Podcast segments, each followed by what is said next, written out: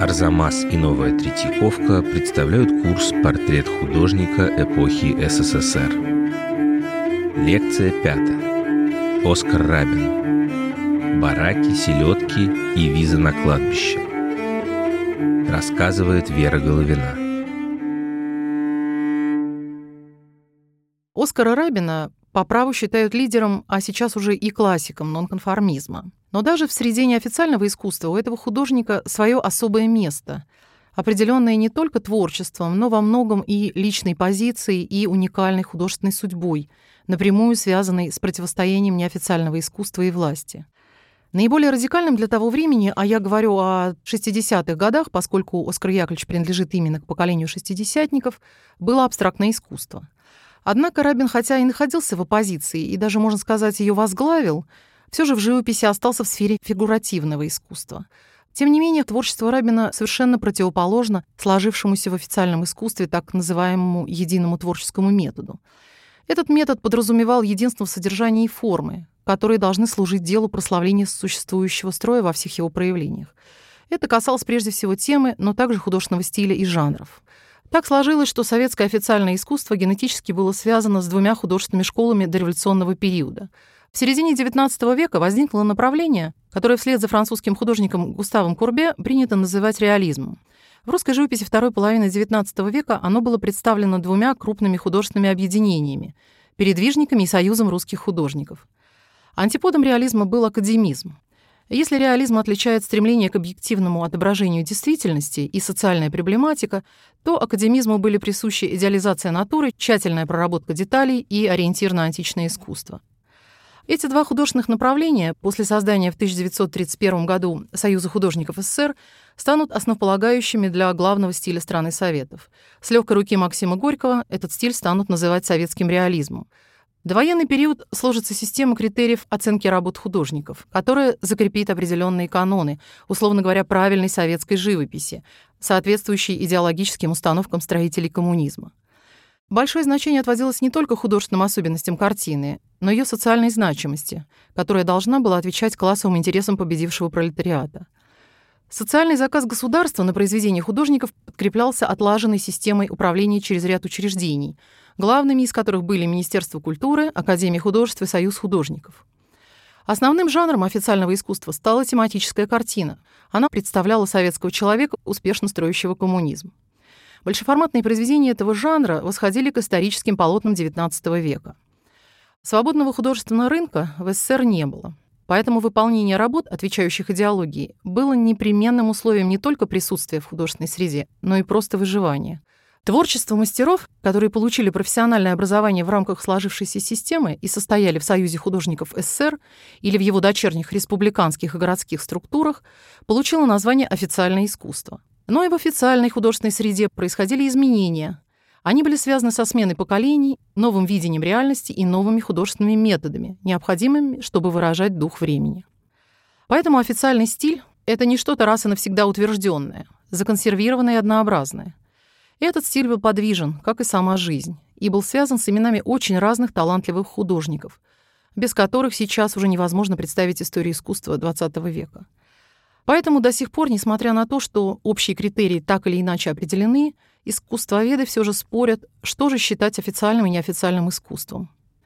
Это отступление от нашей темы не случайно, потому что без него невозможно понять ни особенности творчества Оскара Рабина, ни его самого. До перестройки картин Оскара Рабина в Третьяковской галерее не было. Первая его работа была подарена автором. Позднее в галерее появилось еще три картины. Каждое из этих произведений можно отнести к определенному типу — который сформировался в творчестве Рабина и сознательно или интуитивно противопоставлен официальным жанрам. Герои произведений Рабина — лампы, бараки, рыбы, марки, этикетки, монеты, паспорта — то есть вещи, окружающие людей, преподносятся художникам как самоценные предметы, едва укладывающиеся в рамки какого-либо художественного жанра. Например, «Три крыши» 1963 года — одна из лучших работ в ряду урбанистических антитез соцреалистическому индустриальному пейзажу. Если советский индустриальный пейзаж — это парадное изображение советских послевоенных строек, то у Рабина это изнанка этого строительства. Неблагоустроенные бараки, дополненные абсурдистскими огромными натюрмортами, селедками, бутылками водки, лампочками без абажуров. Картина «Луна и череп» 73 года продолжает вечную тему «Ванитас», тему смерти, превратности и тщетности бытия, которая возникает уже в ранних произведениях Рабина и остается почти неизменной на протяжении почти всего его творчества. Тема смерти в официальной советской живописи была под запретом, так как от содержания тематических картин требовался жизнеутверждающий пафос. Стремление превратить картину в знак и, наоборот, сделать художественным произведением определенный набор материальных условностей человеческого существования, таких как почтовые открытки, дорожные знаки и документы, привело Рабина к созданию работ в стиле поп-арт, как, например, работа, которая тоже находится в Третьяковской галерее «Один рубль» 1967 года. Большую ее часть занимает монета, которая словно катится по полотну. Техника, которую использует художник, смешивая масляные краски с песком, придает изображению почти осязаемую объемность. Оскар Рабин принадлежит к поколению, отрочество и юность которого пришлись на военное лихолетие. Его современники — художники, сформировавшиеся под влиянием разнообразных и разновекторных течений, сложившихся в послевоенное время и олицетворявших бурные годы хрущевской оттепели. В зарубежной художественной критике искусство второй половины XX века принято называть искусством после Второй мировой войны, что, пожалуй, наиболее точно отражает суть мировосприятия многих художников, творчество которых складывалось в 50-е и 60-е годы XX века.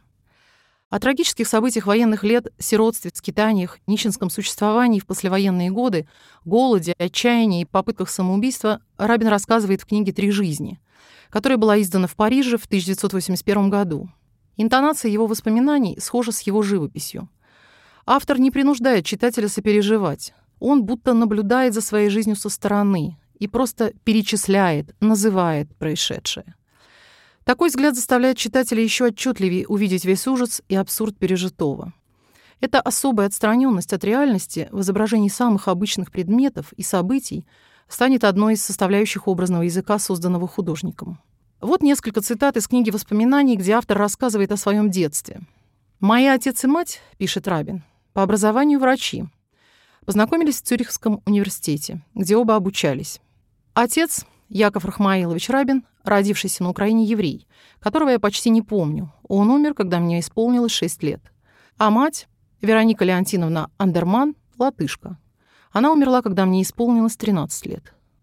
В начале 1930-х годов вместе с матерью, назначенной главврачом культбазы, Рабин оказался на крайнем севере СССР, в Ханты-Мансийском национальном округе. Об этом есть несколько строк в воспоминаниях.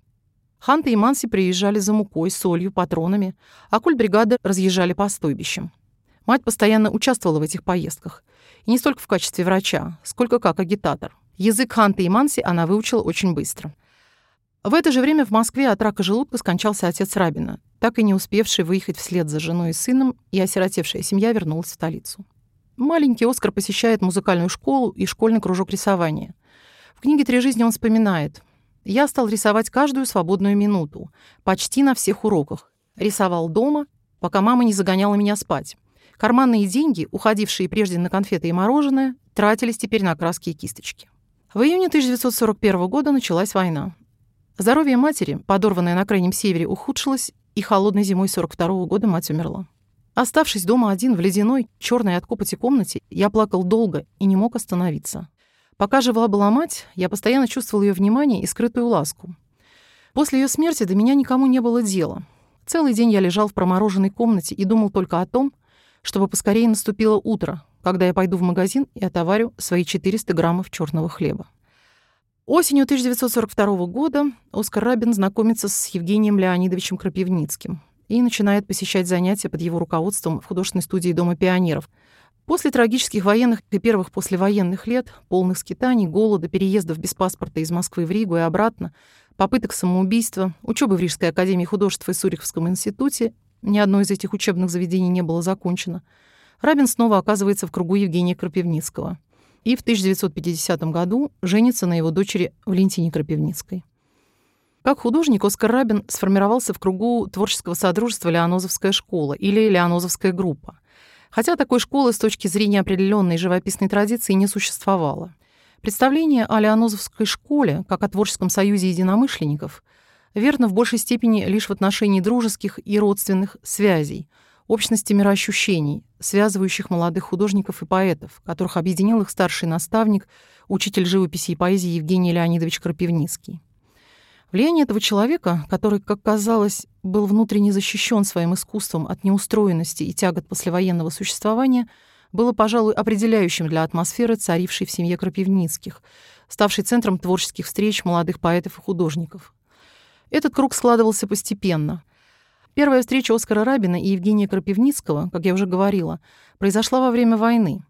Когда Рабин, еще подросток, не уехавший в эвакуацию из-за болезни матери и вскоре осиротевший, решил записаться в художественную студию. Вот как он об этом вспоминает. В каком-то объявлении я прочел, что в Доме пионеров открывается живописная студия. Пошел туда. Узнал, что студией руководит Евгений Леонидович Крапивницкий, и что записалось туда всего три ученика. Столько же записалось и в поэтическую секцию, которой руководил тоже Евгений Леонидович. По словам Всеволода Некрасова, возникшая позже из этого небольшого круга близких по духу людей, Леонозовская группа — была и не группа, не манифест, а дело житейское, конкретное, хоть и объединяла авторов в конечном счете в чем то сходных. Рабин вспоминал о Крапивницком. Евгений Леонидович был прирожденным учителем. В условиях советской власти он учил свободе от всяческих схем и догм. В его доме не чувствовалось гнета времени, дышалось легко и свободно. Евгений Леонидович Крапивницкий родился в 1893 году – Художественное образование получил еще до революции в Строгановском училище. Среди его друзей и близких знакомых были поэт и переводчик Арсений Альвинг, активно пропагандировавший поэзию Иннокентия Анинского, художники Павел Кузнецов, Роберт Фальк, Александр Тышлер, то есть художники, учившиеся или преподававшие во Вхутемасе, так или иначе прежде близкие кругу символистов. Однако позже Крапивницкий отказался от увлечений своей молодости и уничтожил большинство произведений, созданных до 30-х годов. Крапивницкий называл себя поэтом окраин и мещанских домиков. Сюжеты его картин и стихов во многом предвосхитили сюжеты леонозовцев. Вот несколько его строчек, словно списанных с картин Рабина, или наоборот. «Засолили жирную селедку. Это разумеет всяк, кто пьян. Хорошо, что выдумали водку. Господи, не лепси и балаган. Если бред все, если жизнь вся тайна, если смерть подстерегает нас, если мы до глупости случайны, кроме водки, что еще у нас?» Отчасти заимствовав тематику Евгения Крапивницкого, его ученики-поэты Генрих Сабгир, Игорь Холин, Всеволод Некрасов отказались от лирической иронии, присущей поэзии их учителя. Вот, например, стихотворение Игоря Холина, в котором можно также узнать сюжет картин Оскара Рабина. «Дамба, клумба, облезлая липа, дом барачного типа, коридор, 18 квартир, на стенке лозунг «Миру мир», во дворе Иванов морит клопов, он бухгалтер голдзнака, у Макаровых пьянка, у Барановых драка. А вот четверостишие о Оскаре Рабине. Лицо икона, сутул, упрям как мул, ум бритва, разговор с ним битва. Что касается художников Леонозовской группы, то, как и в случае с поэтами, это был дружеский и семейный круг. Собирались сначала у Крапивницкого и его жены, художницы Ольги Ананьевны Потаповой, а затем у Оскара Рабина, переселившегося вместе с Валентиной Крапивницкой в бывший лагерный барак, располагавшийся неподалеку от железнодорожной станции Леонозова. Здесь часто бывали Николай Вичтомов, Лидия Мастеркова, Владимир Немухин, Лев Крапивницкий, сын Евгения Леонидовича, который пришел с войны в 45-м, в 46-м попал в лагерь и вышел только в 1956-м. По словам Владимира Немухина, все эти художники, не будь они друзьями, были бы противниками в искусстве. Нас объединяет только не свобода. В ином случае мы были бы врагами, настолько у нас разное понимание искусства и мировосприятия. Вместе с тем, большинство художников Леонозовского круга были увлечены беспредметной абстрактной живописью, хотя и шли к ней разными путями. Ольга Потапова обратилась к абстрактному искусству как к сфере чистого художества. Лев Крапивницкий создал свой стиль драматического абстракционизма. По словам Льва Крапивницкого, художники с каким-то удивлением смотрели на мир. Если прежде он был одним для всех, то теперь он стал для каждого особым. Каждый создавал этот мир для себя. Оскар Рабин, пожалуй, единственный в группе, сплавил в своих работах поэтический сюжет и экспрессивную выразительность, свойственные художникам и поэтам Леонозовского круга, создав тем самым собственный индивидуальный образный язык. Рабин получил хотя и не полное, но классическое художественное образование. Сначала в 44-47 в стенах Рижской академии художеств, затем в Московском художественном институте. Творческая атмосфера в Рижской академии была достаточно свободной. Рабин вспоминал, что некоторые студенты позволяли себе даже упражняться в кубистической либо импрессионистической манере. В библиотеке хранились великолепные репродукции картин, которые в Москве давно уже считались крамольными. Однако живописной изобразительной составляющей в своем творчестве Рабин никогда не отказывался. Позже он признавался, что ему всегда были близки художники до мира искусства — Саврасов, Левитан, Туржанский. Как и поэты-ливанозовцы, мастер всегда говорил о себе, как о художнике, который пишет то, что видит вокруг. «Я рисую то, что вижу. Я жил в бараке. Многие советские граждане тогда жили в бараках, да и теперь живут. Сейчас я переехал в блочный дом и рисую квартиры блочных домов, которые меня окружают. Ключевым в этом высказывании является, пожалуй, слово «вижу». Рабин совершенно особенным образом умеет видеть простые бытовые предметы. Он восторженно вспоминал, как во время учебы у Крапивницкого был поражен – его умением превращать изображенный предмет одним лишь наложением дополнительного цвета в нечто иное, придавая тем самым видимому предмету дополнительный смысл. Мы рисовали натюрморт с апельсином. Вдруг учитель взял синюю краску и наложил на апельсин густую тень. Апельсин перестал казаться апельсином, превратился во что-то другое, зато словно ожил и как-то по-новому осветился. Не случайно в своих воспоминаниях Рабин рассказывал именно об этом случае — в процессе поиска собственно узнаваемого почерка он двигался именно путем прибавления дополнительного смысла к увиденному. Еще цитата. Так, скопировав левинановскую «Золотую осень», я пририсовал к картине «Цветы лошадей». Получилась незнакомая каждому картина, а нечто совсем иное. Подобные вещи я никому не показывал. Знал, что Евгений Леонидович будет против. Но, чувствуя его правоту, продолжал упрямо делать по-своему. Этот прием, позднее преобразованный в зрелых произведениях Рабина, проявлен с особым мастерством. Например, в таких работах, как «Самовар Немухина» 1964 года и «Примус Глейзера» 1968 года. На них крупным планом изображены самовар и примус на нейтральном фоне. Их формы немного искажены, поэтому знакомые предметы напоминают живых существ и, можно сказать, временно дежурят за друзей художника. Художник не пишет портретов своих друзей, так же, как не пишет и просто натюрмортов. На его картинах возникают особые образы, сложно соотносимые с каким-либо определенным жанром. Автопортреты и изображения людей появляются в художественном пространстве полотен Рабина только как вторичные свидетельства их существования, запечатленные в фотографиях, документах или оправленными в почтовые марки, игральные карты и дорожные знаки. Для Рабина, оставшегося в годы войны сиротой и испытавшего в это страшное время, как он сам говорил, странное чувство абсолютно ничем не ограниченной свободы, Тяготы послевоенных скитаний без документов отразились в воспоминаниях о мире, где существуют определенные условности, где документ может оказаться важнее человека, где для того, чтобы не исчезнуть, необходимо засвидетельствовать свое существование паспортом, и сила этой условной несвободы такова, что даже на кладбище необходима виза. А виза на кладбище — это название нескольких поздних картин Рабина. При этом в картинах Рабина не чувствуется нарочитого социального пафоса. Все высказывания художника подчеркнуто субъективны. В его картинах присутствует только повествовательность и почти нет экспрессии. Его образы словно слепки с эмоциональных состояний, слишком сильных, чтобы оставаться в области чувств. В довершение этого впечатления мастер припечатывает свои картины строгой, словно выведенной по трафарету подписью. Созданные Рабином произведения, конечно, воспринимались либо как очернительство действительности, а в его картинах действительно много черного цвета, либо как социальный протест, что отчасти было условием тонкой игры, затеянной художниками и властью. Собственный стиль Рабина сформировался в середине 50-х годов. Он хотел участвовать в Московской городской выставке в рамках Международного фестиваля молодежи в 1957 году, но не прошел первый отбор. В поисках новых выразительных средств художник обратил внимание на рисунок дочери. Он пишет. Кате исполнилось 7 лет, и она, как и все дети, любила рисовать. Рисовала цветными карандашами все, что видела. Дома, деревья, бабушку с дедушкой. Я подумал, а что если увеличить один из ее рисунков и перенести его на полотно? И тогда же я написал картину «Бабушкины сказки». Для меня подобная живопись, выполненная кистью и мастихином, превратилась почти в игру. Позже я понял, что именно эта игра позволила мне раскрепоститься, освободиться от всего, что сковывало до сих пор. В преддверии фестиваля в художественных кругах восторженно обсуждали картины членов левого крыла Союза художников. Особое внимание Рабина привлекли работы Юрия Васильева, Андрея Васнецова и Гелия Коржева — все эти художники вошли потом, как сейчас бы сказали, в топ живописцев официального искусства. Позже в интервью «Новой газете» Рабин признавался, что из современников на его искусство повлияли Гелий Коржев и Суровые. Размышление над проблематикой, способной привлечь внимание взыскательного жюри, подтолкнуло художника Рабина обратиться к социальной теме. Рабин рассказывал. Нарисовал безработного, который сидел в мятой шляпе на пороге какого-то мрачного дома. Изображенная на другой картине проститутка стояла, оперевшись фонарь, и вызывающе курила сигарету.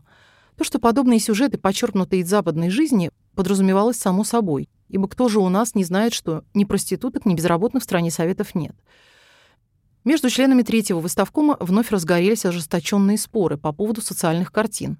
Было решено, что подобные полотна могут оскорбить наших западных гостей.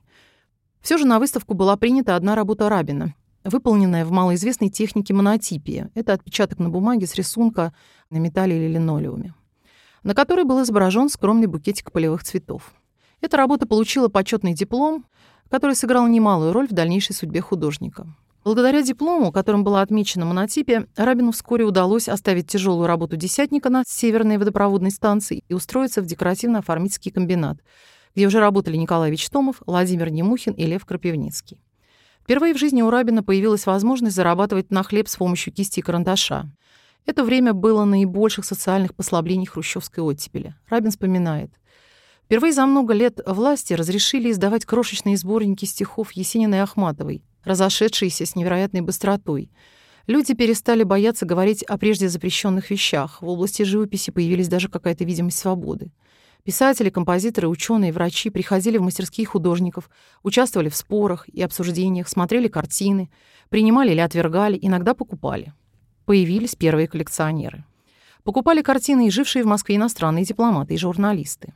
Позже в шутку искусства, которые стали покупать иностранцы, будут называть департом. Желание вырваться из узкого круга единомышленников и расширить аудиторию не только для себя, но и для друзей художников подтолкнуло Оскара Рабина в мае 1958 года открыть двери своего барака для всех желающих. Первоначально приемные дни в Леонозово имели огромный успех, но вскоре неофициальное признание сменилось официальной немилостью. В газете «Московский комсомолец» появилась статья Романа Карпеля «Жрецы помойки номер 8». Полуофициальные и неофициальные выставки, в которых участвовал Рабин, почти всегда закрывались властями. А в 1974 году бульдозерная выставка на пустыре в Беляево закончилась скандалом и арестом некоторых участников. С одной стороны, попытка властей взять под контроль неудобных художников вынуждала многих покидать СССР. С другой, все эти события привели к определенному признанию неофициального искусства и разрешению проводить выставки. А Оскар Рабин в 1978 году вместе с семьей поехал по гостевой визе во Францию. Эта поездка оказалась путешествием в один конец. Через полгода Рабин был лишён гражданства, и семья осталась с ним. Лишь в 2002 году художнику был возвращен российский паспорт. На вопрос, чего больше в его душе, русского или французского, мастер отвечал. «Там Россия. Я родился и прожил в России полвека, а во Франции всего 26 лет. И главное, во мне живет русский язык, русская культура, живопись, литература, музыка и, конечно, российская природа. Но и Францию, особенно Париж, из своей жизни не вычеркнешь. Работы, созданные во Франции, это сюжеты, возникшие еще в России, но окрашенные несколько иным эмоциональным звучанием. Рабин говорил, картины на русские темы, которые иногда я пишу и сейчас, не ностальгия. Это картины воспоминания, просто память о прошлом. Ведь его, каким оно было, из сердца не выкинешь. Французские работы Рабина — это те же бараки, лампы, рыбы, бутылки. Мастер все больше увлекается коллажем, Однако и коллаж Рабина по своей природе живописен, как были живописны и ранние работы, включавшие изображения документов, фотографий и обрывков газет. Они придавали тем самым метафизическим мирам Рабина документальную подлинность, поражали сочетанием великолепия и убогости, заставляли увидеть знакомые предметы в другом измерении. О своем творчестве Рабин пишет. «Я изображаю жизнь через себя, беря предметы и превращая их в предметы-символы придавая им второй смысл, вторую функцию, дополнительную к обычной, которая характерна для них в жизни. Прибавление каждого нового предмета к предметам, уже давно освоенным, всякий раз проблема. Иногда это происходит сознательно, иногда случайно. Порой натыкаешься на предмет, который раньше ты еще раз видел, думал о нем и даже пытался нарисовать.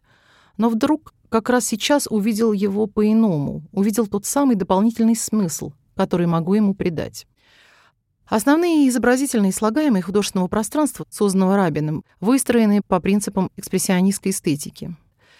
Черные контуры полуразрушенных бараков, призрачные силуэты истлевших церквей, безжизненные конструкции блочных многоэтажек, свитые в пространстве кривого зеркала, Небо, обозначенное только темными клубами дыма или свинцовой тяжестью туч, свет восходов и закатов, словно зарево далеких пожаров. Оказалось, что Рабин пишет картины от лица той части своего поколения, которой не нашлось места послевоенное время. Может быть, именно поэтому Рабин был так упорен в отстаивании своей художественной свободы и своего видения мира, упрямо оказываясь в центре конфликта. Его субъективное и личное видение способно приоткрыть внимательному зрителю мир множества людей, хотя и выживших после Второй мировой войны, но словно бы уже и несуществующих, обитающих за пределами дозволенной действительности. Творческий метод, позиция мастера сформировались и первоначально существовали в одном временном и пространственном поле не только с искусством художников Леонозовского круга, но и с творчеством мастеров сурового стиля, Однако социальное звучание произведений Рабина совсем не совпадает с социальным романтизмом суровых. Они хотя искали правды жизни, но все же утверждали свет в конце тоннеля. Нонконформисты же существовали на задворках этого пространства, запечатлевая всю его неустроенность. В завершении хотелось бы добавить, что многое в судьбе и личности Рабина еще нуждается в дополнительном изучении. Например, его личное дело в Российском государственном архиве литературы и искусства до сих пор закрыто для исследователей. В следующей лекции «Почему художницу Лидию Мастеркову называют амазонкой второй волны русского авангарда?»